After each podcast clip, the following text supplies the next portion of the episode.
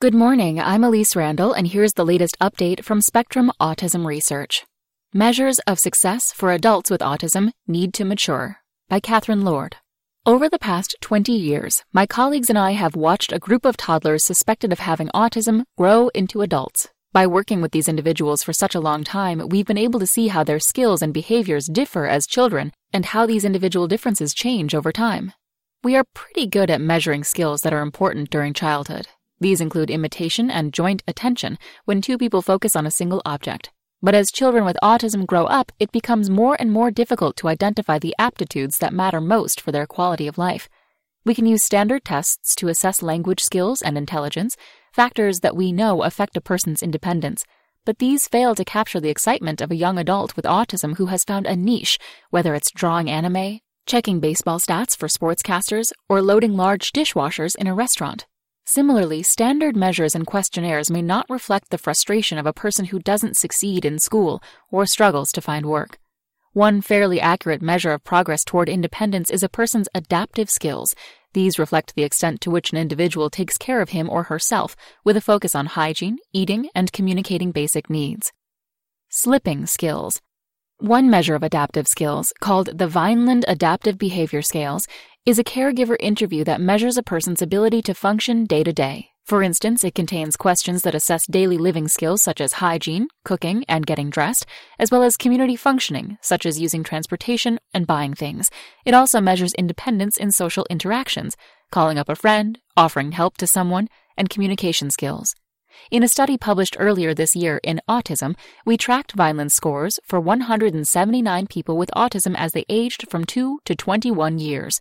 We then grouped the participants based on the change in their scores over time. We wanted to see what other factors predicted scores on the Vineland, our measure of outcome. We found that some aptitudes, such as language comprehension and nonverbal cognition, tested using other measures are associated with good daily living skills and independence in adults with autism, just as they are in people without autism. In addition to these more general factors, specific difficulties in social development, communication, and other realms influence the daily living skills and independence of people with autism. Some of our findings point to alarming declines over time. For instance, we found that young adults who have more limited cognitive abilities use fewer daily living skills at age 21 than they did at 18. Two types of skills in particular seem to decrease personal skills, such as taking a shower, and community skills, such as crossing a street or showing a sense of privacy. The latter involves knowing what sorts of activities you can do where, for example. Because the Vineland does not measure a person's ability to do something, but rather what a person typically does, we expect that these young adults aren't losing their skills, but instead are having fewer opportunities and less motivation to use them. Perhaps these individuals have less frequent chances to cross streets, for example, because they go out only rarely. Or they may be less inclined to take a shower because they feel that no one notices how they look other than their parents. Meaningful measures. We also found that adults with autism whose caregivers sought out and participated in early interventions have stronger adaptive skills than those whose parents weren't as involved. In our sample, a caregiver's involvement in this way had a stronger effect than which therapy they sought or even the total number of hours of treatment during the preschool years. We don't know whether this effect reflects the parent's determination and availability for interventions or a child's access to interventions. Either way, however, it suggests that parents who were involved in learning with their child when the child was young are better equipped than less involved parents to help their son or daughter develop independence and daily living skills as adults.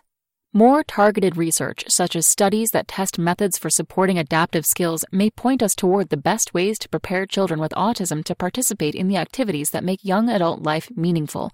As educators and clinicians help children with autism develop certain skills, they should keep in mind that some of the strategies that are useful for children with autism may be less relevant to adolescents and adults. Further research may shed light on other features that make life fulfilling for adults with autism, our current tests capture reasonable benchmarks such as language skills, academic achievement, economic independence, and an absence of psychiatric disorders, but these targets may not reflect all of the aspects of a positive life. The opportunities available to teenagers and young adults more generally, such as college courses, internships, extracurricular activities, and sports, may not be accessible, appropriate, or appealing to those on the spectrum, with the help of families, autism programs and centers are working to extend the types of growth opportunities available to individuals with autism. Our work underscores the importance of these initiatives as well as the need for better ways to assess the quality of life of young adults on the spectrum. That's all for today. Check back next Monday for more content from Spectrum Autism Research or go to spectrumnews.org.